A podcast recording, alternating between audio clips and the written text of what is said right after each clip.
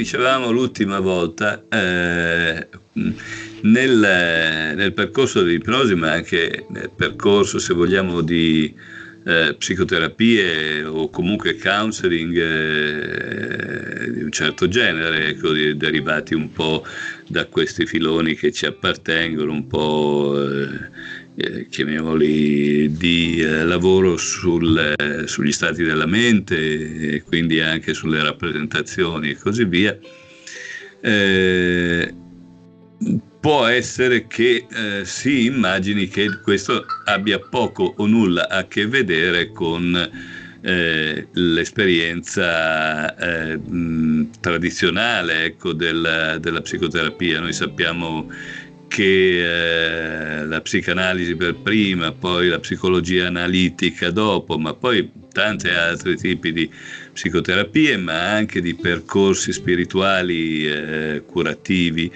eh, si agganciano a, eh, al lavoro sulla simbolica, ad esempio al lavoro sui sogni. No?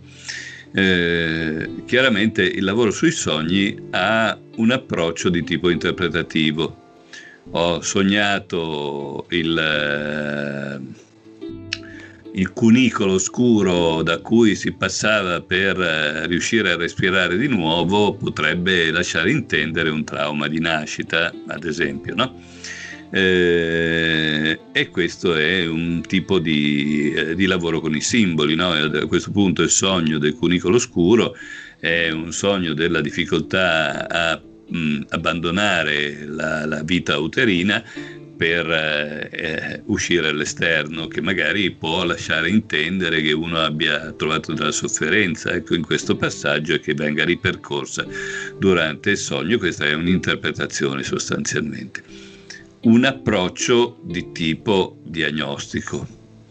Altri tipi di approcci invece sono quelli in cui eh, io ti do ad esempio un amuleto mh, hm, che lo stregone, perché in fondo siamo poi tutti stregoni, no? a nostro modo, che, che, fanno questo mestiere. C'è lo stregone che si attacca a una religione, lo stregone che si attacca al, a, a, alla cosiddetta scienza, eh, però mh, ognuno fa dei, dei, dei, dei, miracoli a suo modo e la gente va a comprare miracoli, tra virgolette. Eh, il, in questo caso lo stregone dà l'amuleto e dice questo amuleto qua ti protegge perché comunque bla bla bla. Nel nostro lavoro il simbolo può essere anche non vissuto in maniera interpretativa e anche diagnostica, ma può essere utilizzato. Mm, per te com'è Marco? Ma più che altro mentre parlavi mi veniva in mente che i simboli li creiamo un po', nel senso che cerchiamo attraverso dei gesti, dei piccoli rituali, di legare un'esperienza, quindi ancorare, collegare un'esperienza a un'altra. E quindi eh, i simboli li creiamo attraverso delle mini operazioni che permettono poi alla persona di richiamare l'esperienza la forza, richiamare un momento di concentrazione, richiamare qualcosa che gli serve. E questo richiamo lo si può passare attraverso un simbolo ma creato, un simbolo che dia, che porti con sé il significato di quell'esperienza. E quindi attraverso degli ancoraggi lo uso spesso.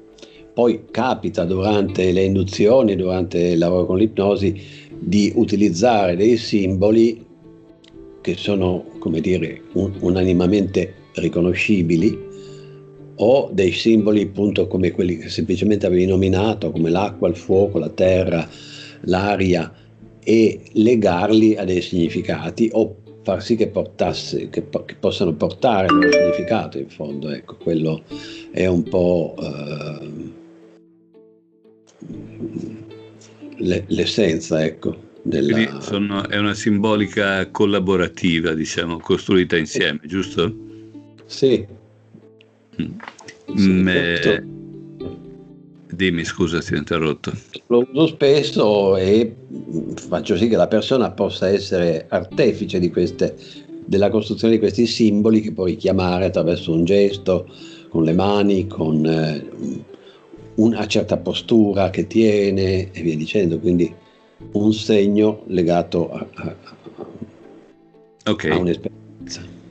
Tuttavia, eh, e qui non parlo di nessuno dei presenti, eh, a me capita spesso di sentire gente che lavora con, eh, con, le rappresentazioni, con le induzioni, chiamiamole come vogliamo, anche solo col, eh, con la meditazione, il rilassamento, cose di questo genere, dire all'altro, beh, immaginati di stare camminando in una spiaggia e l'acqua del mare ti bagna i piedi, eccetera, eccetera.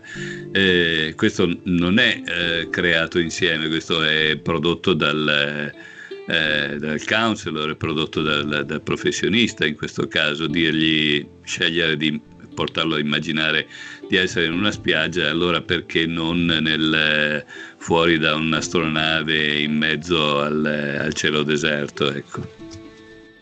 Sì, questa è un'evocazione specifica costruita dalla, nell'induzione stessa. In questo caso non è, non è che io voglio che la persona passi attraverso uh, un, un simbolo per arrivare ad avere un'esperienza, ma essere su una spiaggia è, è di per sé già un'icona che puoi suggerire eh, e la persona la capisce, quindi ogni parola porta un significato e quindi ogni parola che dici è, evoca e quindi è già in qualche modo un elemento che porta significato. È, è un, la spiaggia è un simbolo per dire. O comunque l'esperienza dell'acqua è qualcosa che ha un eh, fattore simbolico, non, sa, non, fosse altro che ci richiama simbolicamente eh, il liquido amniotico, no? il vissuto eh, eh esiste. Quando, eh, tu lo sai meglio di me perché eh, a te piace andare sott'acqua, no? Sì, sì, poi nell'immersione più che mai quando tu hai anche l'esperienza dell'immergerti e nell'aver fatto apnea sai tutto quello che porta all'immersione nell'acqua è, è sostanzialmente una forte, evoca una forte esperienza. Mm. Però questo, che... in questo caso non sarebbe un costrutto collabor- collaborativo, ma sarebbe un punto di partenza da un'esperienza, se vuoi, di quello che, che la richiama. Invece quello che tu dicevi prima è appunto un, eh, un costruirlo insieme, ecco, l'esperienza. Sì sono due cose diverse, certo. E simbolicamente l'andare sott'acqua porta delle risorse che anche colleghi con l'andare dentro di te. E quindi è, è curioso come spesso l'andare, cioè il vincere la paura dell'acqua o il star bene nell'acqua ti porta a star bene anche nel buio dentro di te perché dentro di te non c'è qualcosa finché non glielo metti. E chi fa meditazione costruisce un'immersione in sé dando simboli e significati alle, alle, proprie esperienze, quindi allestendo queste stanze mentali che va a costruire, quindi la persona torna in quei luoghi che ha costruito. Però lo fai dentro di te ed è diverso farlo dentro di te che non... Eh, all'esterno, ecco, tutto lì. Chiaro, mm, anche se non mi è assolutamente chiaro che cos'è dentro di te, eh, perché eh, eh, questo è, è quantomeno un simbolo anche questo, se non addirittura uno spazio metafisico, perché dentro allora, di me, ammesso e non concesso che, che sia un dentro, c'è lo stomaco, la pancia, eh, la digestione, quello che ho mangiato e via dicendo, non è che ci, abbia, ci faccia molto con quel dentro lì. No, il dentro di te a cui mi riferisco è già un'esperienza, quindi se io faccio l'esperienza di fare un bel respiro profondo che aiuta a entrare in contatto col proprio corpo, di chiudere gli occhi isolando tutto il contesto visivo, di concentrarmi piuttosto in un luogo possibilmente silenzioso, oppure concentrarmi sul mio dialogo interno, sulla mia voce e mi concentro sul mio respiro, mi concentro sul fatto che non ho più una vista. Posso immaginare delle cose, ma le immagino con la mia memoria visiva ed entro in contatto con il mio respiro, con il mio dialogo interno, le parole che posso sentire, ascoltare dentro di me e quindi entro tutto in un contatto interiore e riproduco l'idea di quel mondo interno. Ecco. Sostanzialmente è quello. Però eh, esiste qualche cosa che noi chiamiamo implicito in tutto questo. Eh, ce l'hanno insegnato da piccoli, tutti diamo per scontato che eh, dentro di te voglia dire qualche cosa. Ma io mi ricordo ancora che da piccolo dicevo ma che cazzo vuol dire dentro di te? Eh, e poi col passare del tempo eh, lo passi in cavalleria la domanda, dici vabbè eh, parliamo pure tutti quanti di dentro di te quando mi, mi fanno passare qualche cosa, ecco, eh, come tu dici al bambino eh, dammi, ti compro la veruca e eh, adesso non è più tua, quindi toglitela o, o, oggi o alla fine, tante volte funziona come sistema.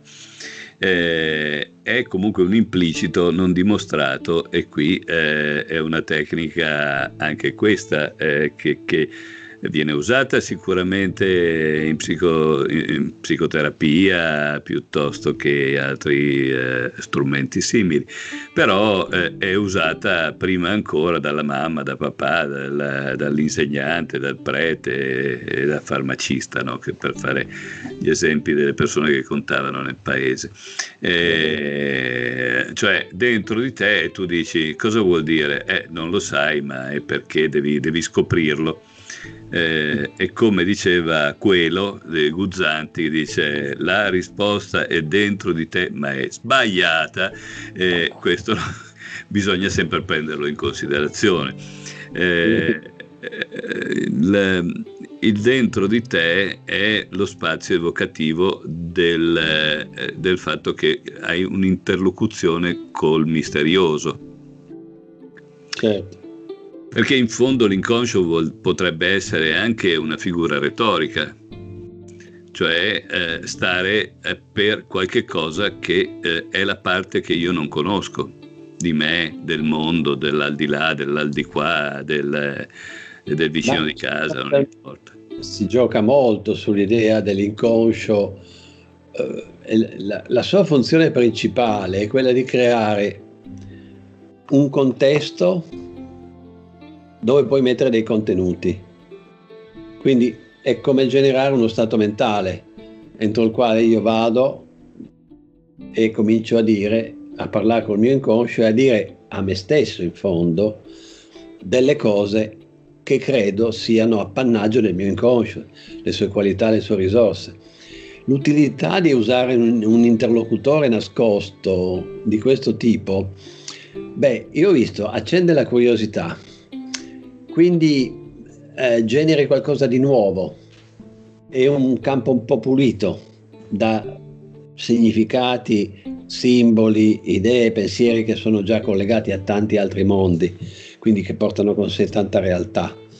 E quindi in quel contesto nuovo puoi allestire un'idea nuova di te e frequentarla e se la frequenti tu ti comporti in quel modo, adeguatamente a quell'idea, a quel pensiero, a quel modo di essere.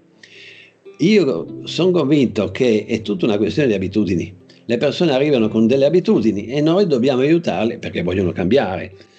Perché se non vuoi cambiare va bene così, ma se vuoi cambiare perché qualcosa non ti va, non ti va più, non funziona più nella tua vita, allora devi generare una nuova abitudine. E per generare una nuova abitudine devi partire da una routine che non è un'abitudine, ma farla ripetere, ripetere fino a che non diventi, non evoca in te questo cambiamento, perché tu ti comporti in modo diverso in una nuova abitudine. E io sono convinto che la vita sia tutta una questione di abitudini. Eh, noi prendiamo le cose eh, per come le prendiamo semplicemente perché siamo abituati a prenderle in quel modo lì e se le modifichiamo e ci alleniamo in questa modifica di noi stessi, allora noi ci comportiamo di conseguenza diversi. E eh, questo è interessante, eh, nel senso che eh, mi ricorda un po' una cosa a cui io sono sicuramente molto legato, che è il fai qualcosa di diverso. Sembra una grande fesseria, però eh, ha una potenza incredibile, no? Eh, quando non sai risolvere eh, una cosa, tu hai la tendenza a, a in, incaponirti a volerla risolvere a tutti i conti. Oppure a rinunciarci e quindi pensare che la tua vita è fallita perché non hai risolto questa cosa oppure fare come ti dicono a scuola, ricomincia da capo, no? Ma la soluzione è fai qualcosa di diverso, eh, è raro che la si prenda in considerazione. Certo. Che poi è, quella, è quel tema della cibernetica che chiamiamo la varietà, no? Sì.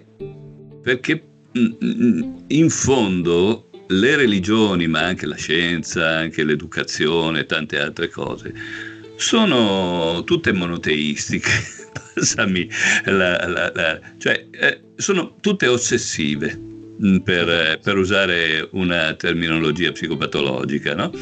eh, mm, devo, devo, per forza eh, avere la simmetria, devo per forza essere come Monk, no? Il, eh, non so se hai mai visto i telefilm del, eh, di quell'investigatore Monk che era, era patologicamente ossessivo, no? doveva toccare sempre ferro quando camminava, doveva camminare sulle, eh, sulle piastrelle della, della, strada, non poteva, tutti i numeri dovevano essere... Mm, di fatto ci sono tutte queste, queste cose che in ogni caso ti costringono a stare dentro a quel, a quel contenitore, no? Non prendi mai in considerazione che puoi buttare giù il muro, no? eh, oppure che puoi uscire dalla porta, anche banalmente, se il muro è duro, e che fuori dalla porta eh, ci sono gli ornitorinchi. Che cazzo c'entrano gli ornitorinchi con Torino? Qualcosa di diverso, perché no? Non ci può stare l'ornitorinco. Ci sono, ma solo gli, ornito, gli ornitorincoglioniti, scusami il termine, perché effettivamente quando io esco dalla porta, soprattutto in questi te- tempi di lockdown, ne trovi tanti di ornitorincoglioniti, perché la mascherina aiuta, insomma, sostanzialmente. Però fai qualcosa di diverso, ha una potenza incredibile. E anche qui, eh, in fondo, eh, come nell'inconscio, è un potere del linguaggio, è un potere del, della retorica, che dietro il linguaggio comunque c'è eh, un costrutto mentale. Qui è, siamo nel tema se è nato prima l'uovo o la gallina, no? è nato prima il linguaggio o il ragionamento. E qui è, è, è una cosa indimostrabile, naturalmente però eh, sicuramente attorno al linguaggio si, po- si poggiano tante cose tutti gli impliciti, tipo ad esempio il dentro di te, che non vuol dire niente, ma che tutti quanti eh, diamo per scontato che voglia dire qualche cosa. Fai certo. qualcosa di diverso, è una cosa che quando tu dici a qualcuno che sta male, mm, eh, che perché tutto sommato sei andato a ficcare quasi sempre i nostri star male sono situazioni di stallo, no? sei finito in una, in una via cieca nel, eh, nel vicolo buio e oscuro dove, dove, tu pensi di andare necessariamente avanti, avanti, avanti, ma avanti non c'è niente, no? E tu gli dici fai qualcosa di diverso, non è possibile fare qualche cosa di diverso, ti viene detto, no? E tu sperimenti tante altre possibilità, ma no, queste non sono possibilità sensate. Eh, questa volta voglio mettere anch'io qualche cosa lì sul piatto del, del modo di lavorare, no? Un mio modo di lavorare eh, che con il tempo è diventato molto comodo perché mi fa una selezione, mi permette di lavorare molto poco, ecco, sostanzialmente, cosa che io adoro più, molto più del, del lavorare, il non lavorare. eh, è appunto eh, vedere se le persone f- eh, eh, sono disponibili a fare qualche cosa di diverso. Perché io trovo che senza questa disponibilità possiamo fare quelli che eh, in omeopatia, ma in generale in un certo tipo di medicina chiamano cure palliative, no? Perché sì, puoi far star meglio la persona. È vero però eh, non la togli dallo stallo. Questo vuol dire che sostanzialmente gran parte della, della, della, possibilità di curarsi sta eh, nella disponibilità, non necessariamente nella capacità, ma nella disponibilità eh, di lavorare del, del, destinatario, del paziente, ecco, sostanzialmente. Certo. E questo è un po' un rischio che eh, facendo il tipo di lavoro che facciamo noi incontriamo nel pensare appunto di essere spesso arrivano da te quando sono alla frutta, è difficile che arrivino come prima esperienza, no? E quando sono alla frutta eh, arrivano con eh, un sacco di inquinamento, a partire dalla diagnosi che gli ha fatto il medico, banalmente. Tu trovi la persona che dice io vengo da te perché il medico mi ha detto che sono depresso, devo andare dallo psicologo. Cosa vuol dire sei depresso? Ah, questo dovresti saperlo anche tu. Eh. E se tu gli dici ma in realtà probabilmente stai facendo delle scelte non adeguate, eh, dice, ma non mi stai risolvendo il problema della depressione. Vero, anche perché siamo abituati dal mondo medico che domina e creduto inossidabile come, come contesto. E la psicologia ci è andata dietro quasi a, a no, sì, sì, sì. Cioè, eh. Io mi sono proprio perso questa, questa, questa fase, dato che si sono scambiati molto, come dire, i favori nelle alte sfere della psicologia e della medicina, alla fine noi siamo diventati piccoli medici, ma medici di serie B o C o, o D, quindi con nessun potere, ma con lo stesso modo di fare che proprio nel contesto invece della relazione d'aiuto è assolutamente deleterio eh, tendenzialmente portati a pensare ad esempio che per curare una persona bisogna fare un test e partire dal test e quindi fare una diagnosi, Chiaro. che è una natura assolutamente, come dire, forzata da quel che... Sì, sì. Come c'era il libro L'imitazione di Dio, no? che era anche una un percorso teleolo- teologico. Eh, nella fattispecie lo psicologo è l'imitazione del dottore, del medico, sì. no? eh, eh, tante volte poi imbastardito, nel senso che ci sono alcuni professionisti, ma qua non voglio sparare contro lo psicologo tu cure, ma contro un certo tipo di visione della psicologia eh, eh, perché fortunatamente non c'è solo questo, anche se poi eh, il gioco del potere porta a, a guardare solo a questo, no? eh, che è un incrocio, lo psicologo, fra il, do, il medico eh, e, e, il prete. Certo. Mm, però io credo che eh, in questo ci sia una forte collusione innanzitutto dell'establishment eh, generale, ma poi anche del, dei destinatari, chiamiamoli così, che tante volte mm, sono più interessati appunto a questo, al condividere un pensiero comune di questo tipo che a cambiare. La parola cambiamento sarà uno degli innesti dei nostri prossimi incontri, perché qua vedo che abbiamo sforato ancora di qualche minutino, ma siamo sempre più o meno nella media. E la prossima volta parliamo di cambiamento, che dici Marco? Mm, ottimo. Mm, Change era quel libro. Vastic, Wickland e, We- e Fish, che ha cambiato tantissimo il nostro modo di pensare. Mm? Ci ha aperto una via che poi ci ha fatto riscoprire magari delle cose che la scuola, l'insegnamento non ci aveva proposto, perché quando siamo andati noi a fare psicologia avevamo solo due approcci, quello della psicologia dinamica, eh, intesa come psicoterapia da un lato, e quello della psicologia sperimentale, fatta di topolini cose. Due gradini, mi ricordo, due gradini che ho fatto. Il primo è stato conoscere uno psicologo prima di, di iniziare psicologia. E ho detto, ma quello è uno psicologo, ma si diventa così? Che cosa, cosa di particolare? E questa è stata la prima cosa curiosa che mi ha fatto poi fare la mia strada. E la seconda curiosa è stata quando io, già psicologo, già lavoravo, eravamo insieme al corso di PNL, se ricordi, mm. e ho conosciuto uno che faceva ipnosi. Ma quello è un ipnologo, ma cosa c'ha di particolare? Cosa, cosa porta? Cosa... E di lì ho cominciato il mio cammino con, la, con l'ipnosi. Quindi... Per cui ancora una volta l'esperienza conta più della teoria. Anti... Va bene Marco, alla prossima allora, saluto tutti. Buon weekend. Ok.